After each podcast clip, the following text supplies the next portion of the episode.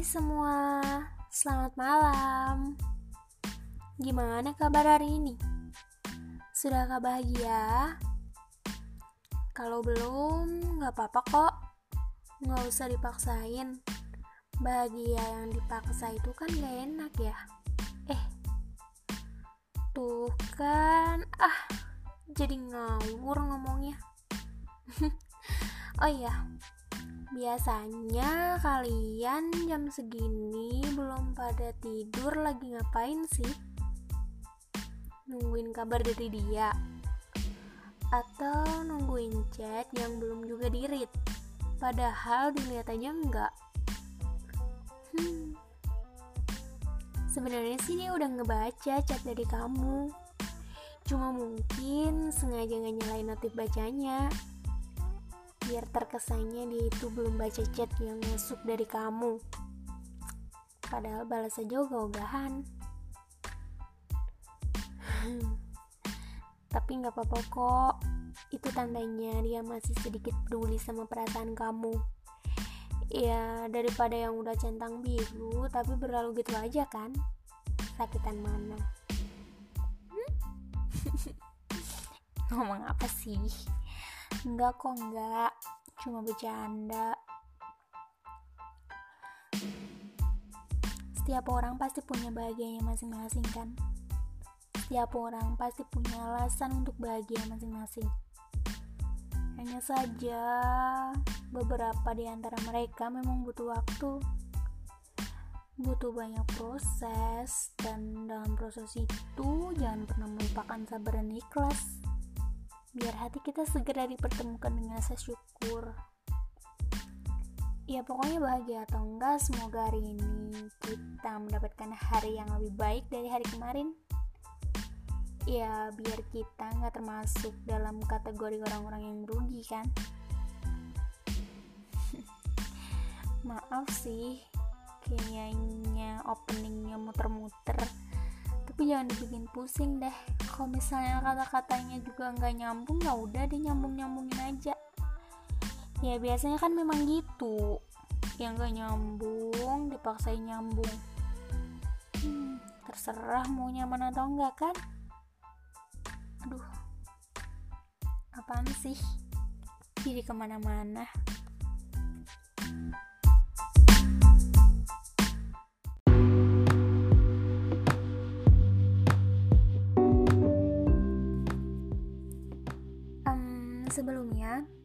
aku mau ngasih tahu ke kalian kalau podcast di episode kali ini aku buat berdasarkan request dari sahabat aku.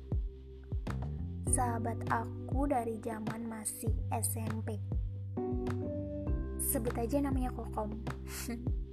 Ya karena aku sering manggil dia itu sih. Kalau dihitung-hitung gak kerasa juga sih kita udah sahabatan sekitar kurang lebih 12 tahun lamanya. Dan sampai sekarang masih kontakan itu keren banget sih menurut aku. Biarpun sekarang udah beda pulau. Iya. Nggak mau panjang lebar deh. Buat si kokom semoga sehat bahagia dan sukses selalu. Di mana pun kamu berada I miss you so much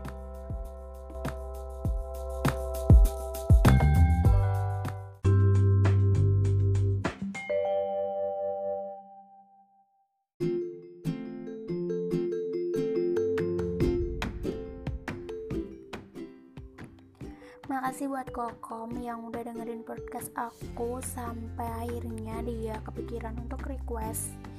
Dan dia request untuk ngebahas tentang kebebasan. Kebebasan. Topik yang bikin aku mikir sepanjang hari sih sini sebenarnya. Kebebasan. Maaf tapi aku aku nggak tahu apa itu kebebasan. Sekarang aku yang nanya deh. Menurut kalian kebebasan itu apa?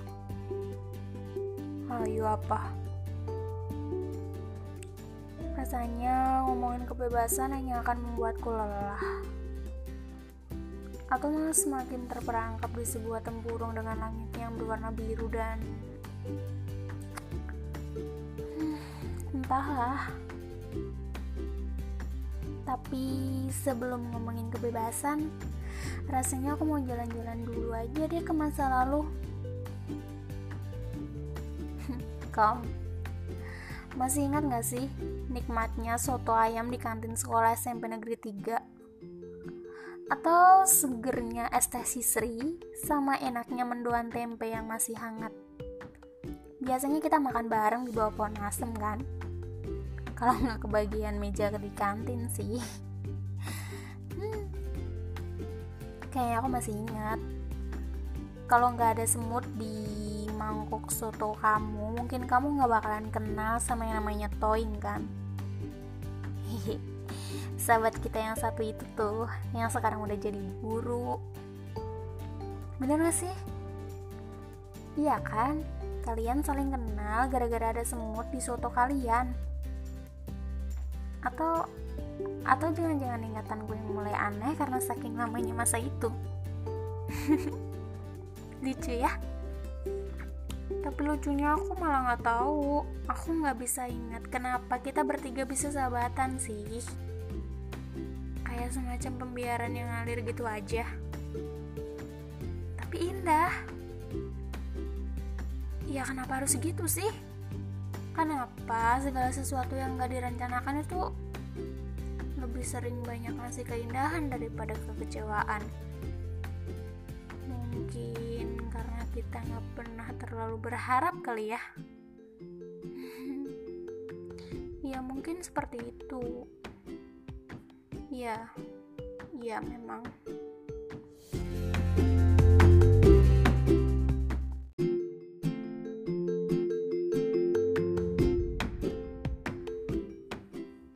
Kom, masih inget gak sih? Sepulang sekolah, kita tuh naik angkot bertiga terus pergi ke rumahnya kamu. Terus pamitnya sih mau belajar bareng. Belajar di tepi danau. Ya ceritanya tuh kalau belajar di outdoor gitu kan lebih masuk ke otak gitu ya tapi padahal ujung-ujungnya ya nongkrong cuma sekedar nongkrong di pinggir danau ketawa-ketawa di atas dermaga. Kadangkala malah memilih naik naik uh, manjat pohon beringin. Atau di air terjun yang letaknya nggak jauh dari sana. Ya pokoknya di mana pun itu sih tapi tempat favorit aku tuh tetap di pinggir danau itu loh. Di atas dermaga kaki menggantung dan berayun-ayun. Ikan-ikan kecil nampak di permukaan, langit yang biru, awan yang berkaca di depan kita, matahari yang terkadang angkuh namun juga kadang ramah sih. Deretan pegunungan di depan mata, suara angin berbisik lirih di rongga pendengaran kita membelai bebas rambut kita yang masih saja terurai di ruangan dunia.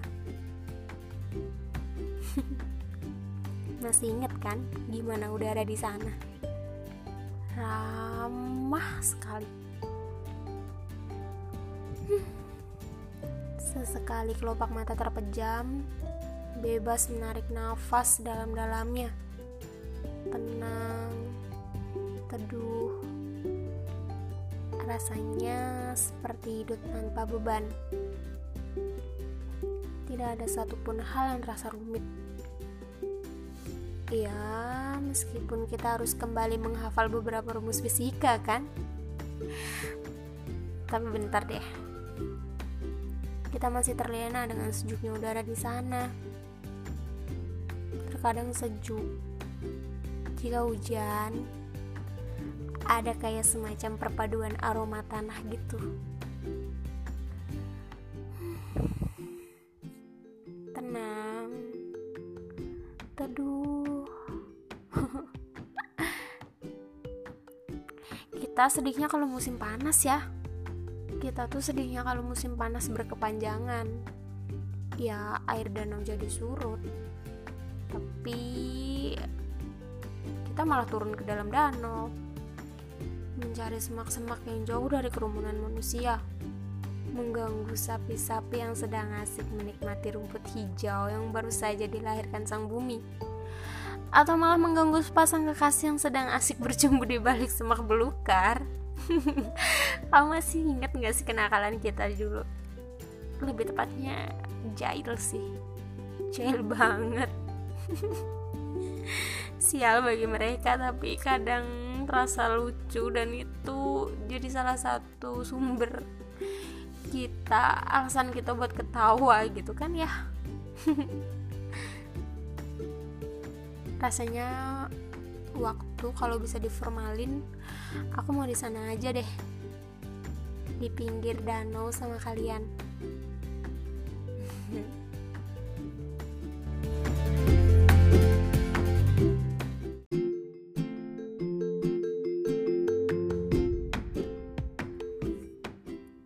eh tapi kalau diformalin kita nggak mungkin bisa pergi ke Argo Pilosa kan ya salah satu deretan pegunungan yang selalu kita pandangi dari danau itu. Atau bahkan kita nggak bakalan bisa pergi ke Mahameru. Menjadi dua manusia paling konyol yang harusnya lewat jalur manusia. Bukannya salah jalan dan masuk ke jalur perlintasan satwa. Aku nggak bisa bayangin muka kita waktu itu sih, Kom. Mungkin kalau ada orang ketiga sebagai penonton dia pasti bakalan ketawa terbahak-bahak melihatnya masih inget nggak? Kedatangan kita di pos pendakian aja udah cukup buat banyak orang terkejut loh. Saking bahagianya sampai motor dilepas gitu aja. Orang-orang sibuk khawatirin kita. Ada juga yang beberapa di antaranya ngebantu berdiriin motor Jupiter hijau milik kamu itu. Bener gak sih Jupiter hijau itu? Kitanya malah nggak tahu pikirannya lagi ke mana seperti ada pos dan otak kita itu kayak lagi loading kayak waktu tuh berhenti dan membeku gitu aja. Terus habis itu ketawa lagi deh. Antara capek mungkin. Ya capek memang. Tapi terlalu senang dan sampai akhirnya kita malu ya malu karena tahu-tahu udah dikerubungin sama orang banyak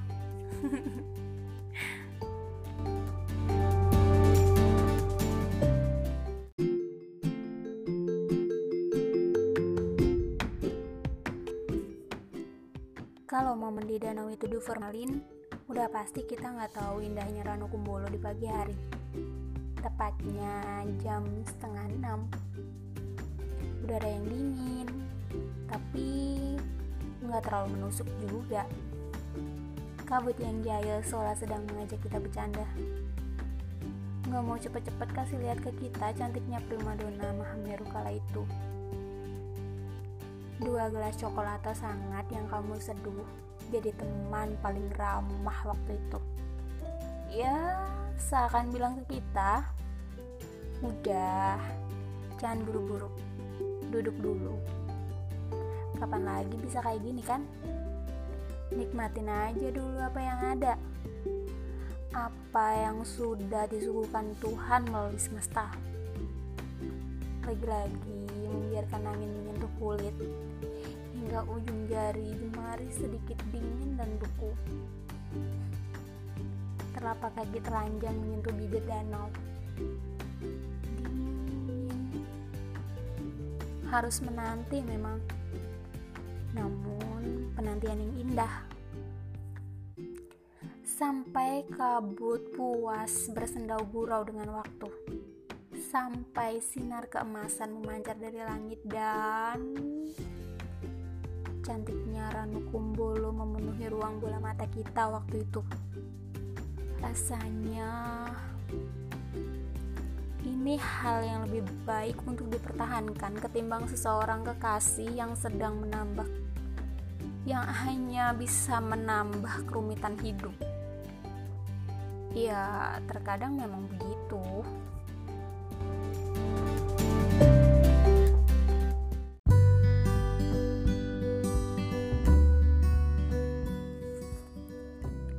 Cantiknya Ranu Kumbolo memenuhi ruang bola mata kita waktu itu.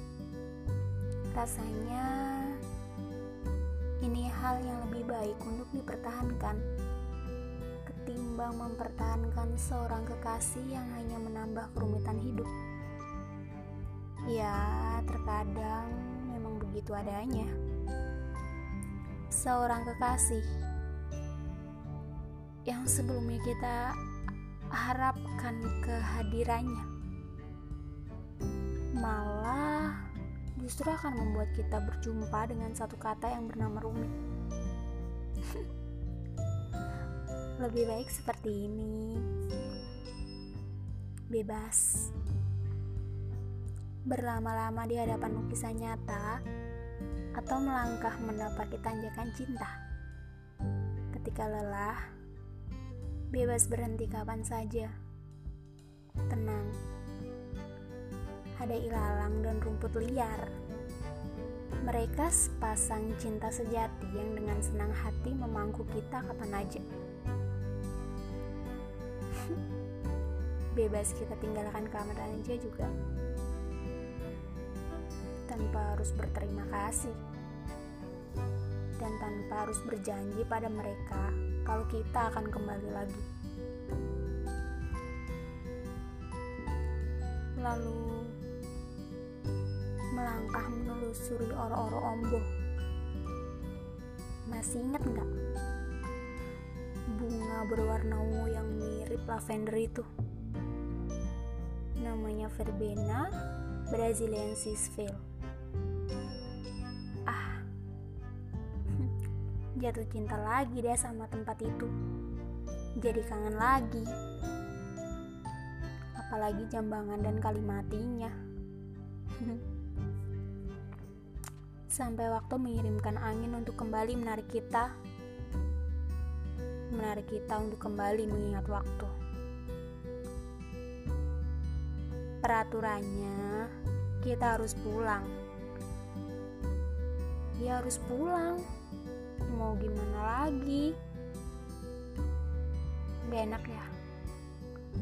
Padahal ya kita ini kan sedang bercumbu dengan kebebasan. Namun, kenapa masih saja kita mengingat aturan? Padahal aturan itu nggak memaksa. Tapi, kenapa jiwa kita mau menurut gitu aja sih? Seolah kita nggak tahu arah tanpa namanya aturan. Ya emang gitu sih lucu ya.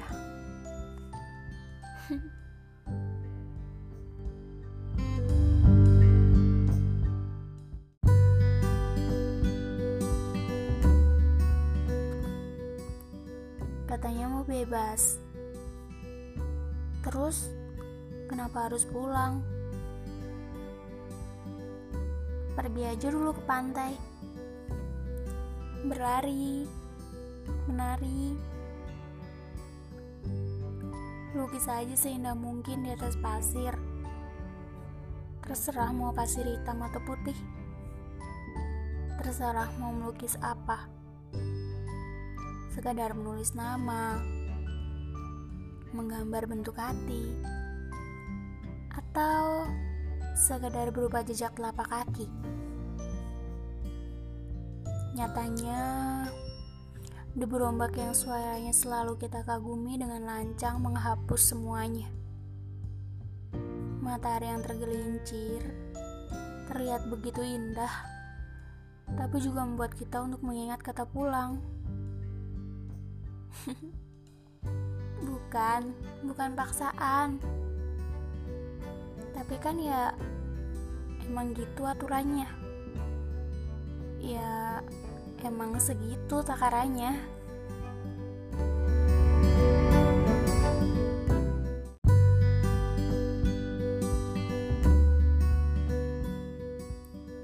Katanya mau bebas. Pergi aja ke gunung. Gak usah peduliin apa aja yang harus memberatkan pundak kita. Udah, pergi aja. Di depan sana ada jalan yang bercabang. Yang satu berupa tanjakan yang terjal, lengkap dengan papan penunjuk arah. Yang satunya berupa setapak kecil yang indah dan dipenuhi dengan tumbuhan-tumbuhan yang membuatnya teduh. Kalau ada setapak yang indah, kenapa harus mengikuti papan petunjuk arah?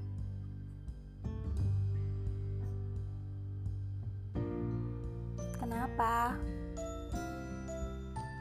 Takut tersesat. Kenapa? Bebaslah.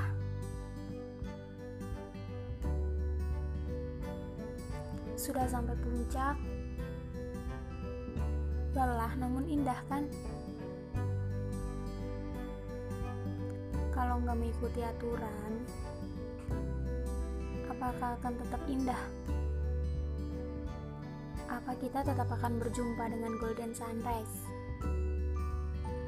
Apa kita tetap akan berjumpa dengan samudra di atas awan?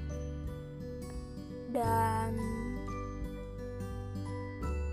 ya, setelah nyampe puncak kenapa harus mikirin untuk pulang? Diem aja dulu di sini. Kamu udah cukup lelah loh untuk sampai ke puncak yang kamu harapkan.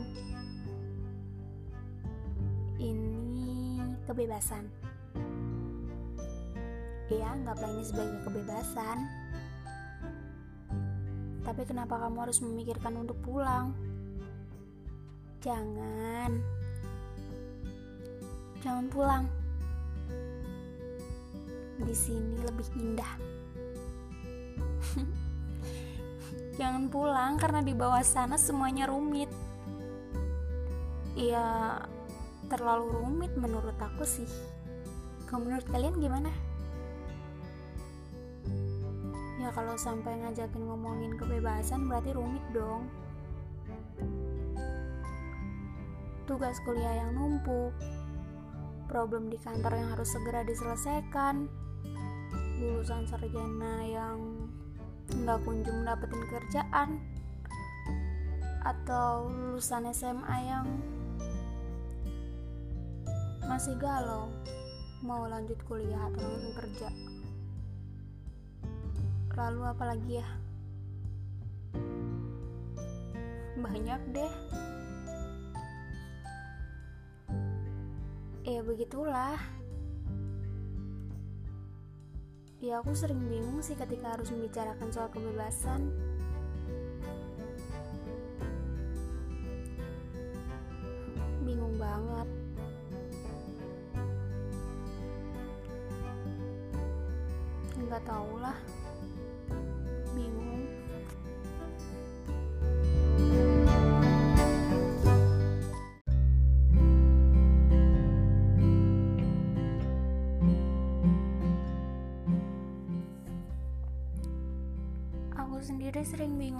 harus membicarakan soal kebebasan karena ya aku sendiri ragu.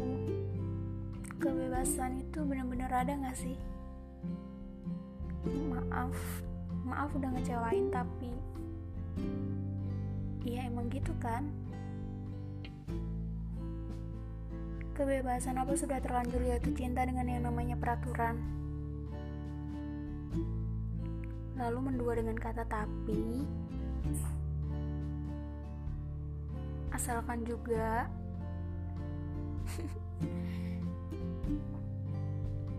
Mendua. Nggak setia banget ya. Duh apaan sih ini? Gue jadi muter-muter ngomongnya. Ya kamu boleh lari ke pantai tapi kamu boleh mendaki ke gunung asalkan kamu boleh hidup tapi kamu bisa bahagia asalkan ya nyatanya udah dari lahir pun kita tidak benar-benar bebas kan? Ada segudang aturan yang udah melekat dari kita dari semenjak kita lahir. Adab norma agama. Yang tidak pernah kita harapkan tapi adalah hal yang benar-benar kita butuhkan. Kalau kebebasan menurutku itu semacam selingan. Pas capek, pas lelah, pas lagi jenuh. Ya seperti spasi pada rentetan kata yang bisa membuat orang mengerti lalu memahami. Kalau spasi semua yang ada kosong ya kayak hidup kita ini. Kalau terlalu bebas yang ada apakah masih punya arah? Apakah masih punya tujuan apakah masih ada yang namanya pencapaian? Kayaknya kalau terlalu banyak spasi bakalan gak ada apa-apa. Gak ada seorang pun yang mungkin akan mengisi hari-hari kita kan ya? Ya kekasih sejati yang kita idamkan juga kan nyatanya tidak akan segera hadir. Mana mungkin mengharapkan seseorang untuk memberikan kita kebebasan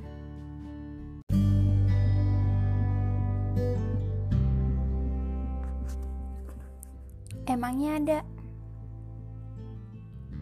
Padahal dengan memilih atau dipilih dia aja sudah harus bersahabat dengan sebab akibat dan rentetan treatmentnya agar kita bisa tetap bahagia sama dia kan? Jangan Jangan percaya sama seseorang yang berjanji akan memberi kita kebebasan dan Jangan pernah mengharapkan ada seseorang yang bisa memberi kita kebebasan karena kita sendiri kan gak bisa memberi kebebasan sepenuhnya untuk diri kita sendiri kan? Jadi jadi gimana mungkin seseorang bisa ngasih kebebasan ke orang lain? Sedangkan dia gak bisa ngasih kebebasan untuk dirinya sendiri. Jadi Jangan pernah percaya sama seseorang yang tiba-tiba datang yang ber dan berjanji akan memberi kita kebebasan. Bohong itu apaan sih ini? Makin ngaco aja ngomongnya. Tapi kan dari awal aku udah bilang, aku bakalan bingung kalau diajakin ngomongin soal kebebasan. Jadi maaf ya. Tapi ya emang kayak gini sih adanya. Emang kayak gitu. Karena pada kenyataannya kebebasan hanyalah bentuk pura-pura dari selingan. Selingan yang munculnya berwujud berbagai macam bentuk dan perlu banyak kata untuk mendeskripsikannya. Dan mau sebanyak apa pun juga nggak pernah cukup sih kayaknya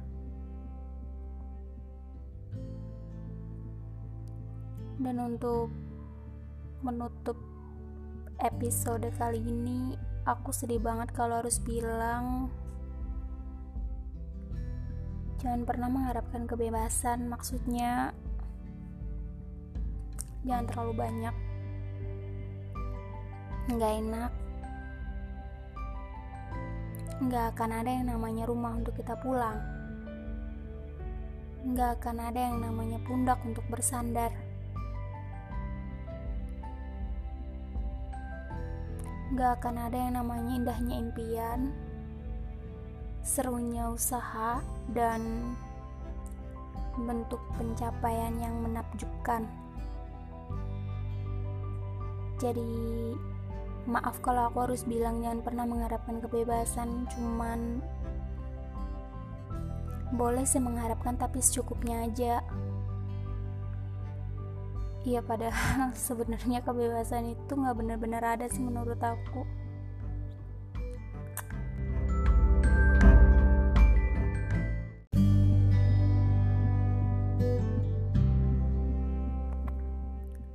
Sekali lagi, maaf kalau aku harus bilang jangan mengharapkan kebebasan.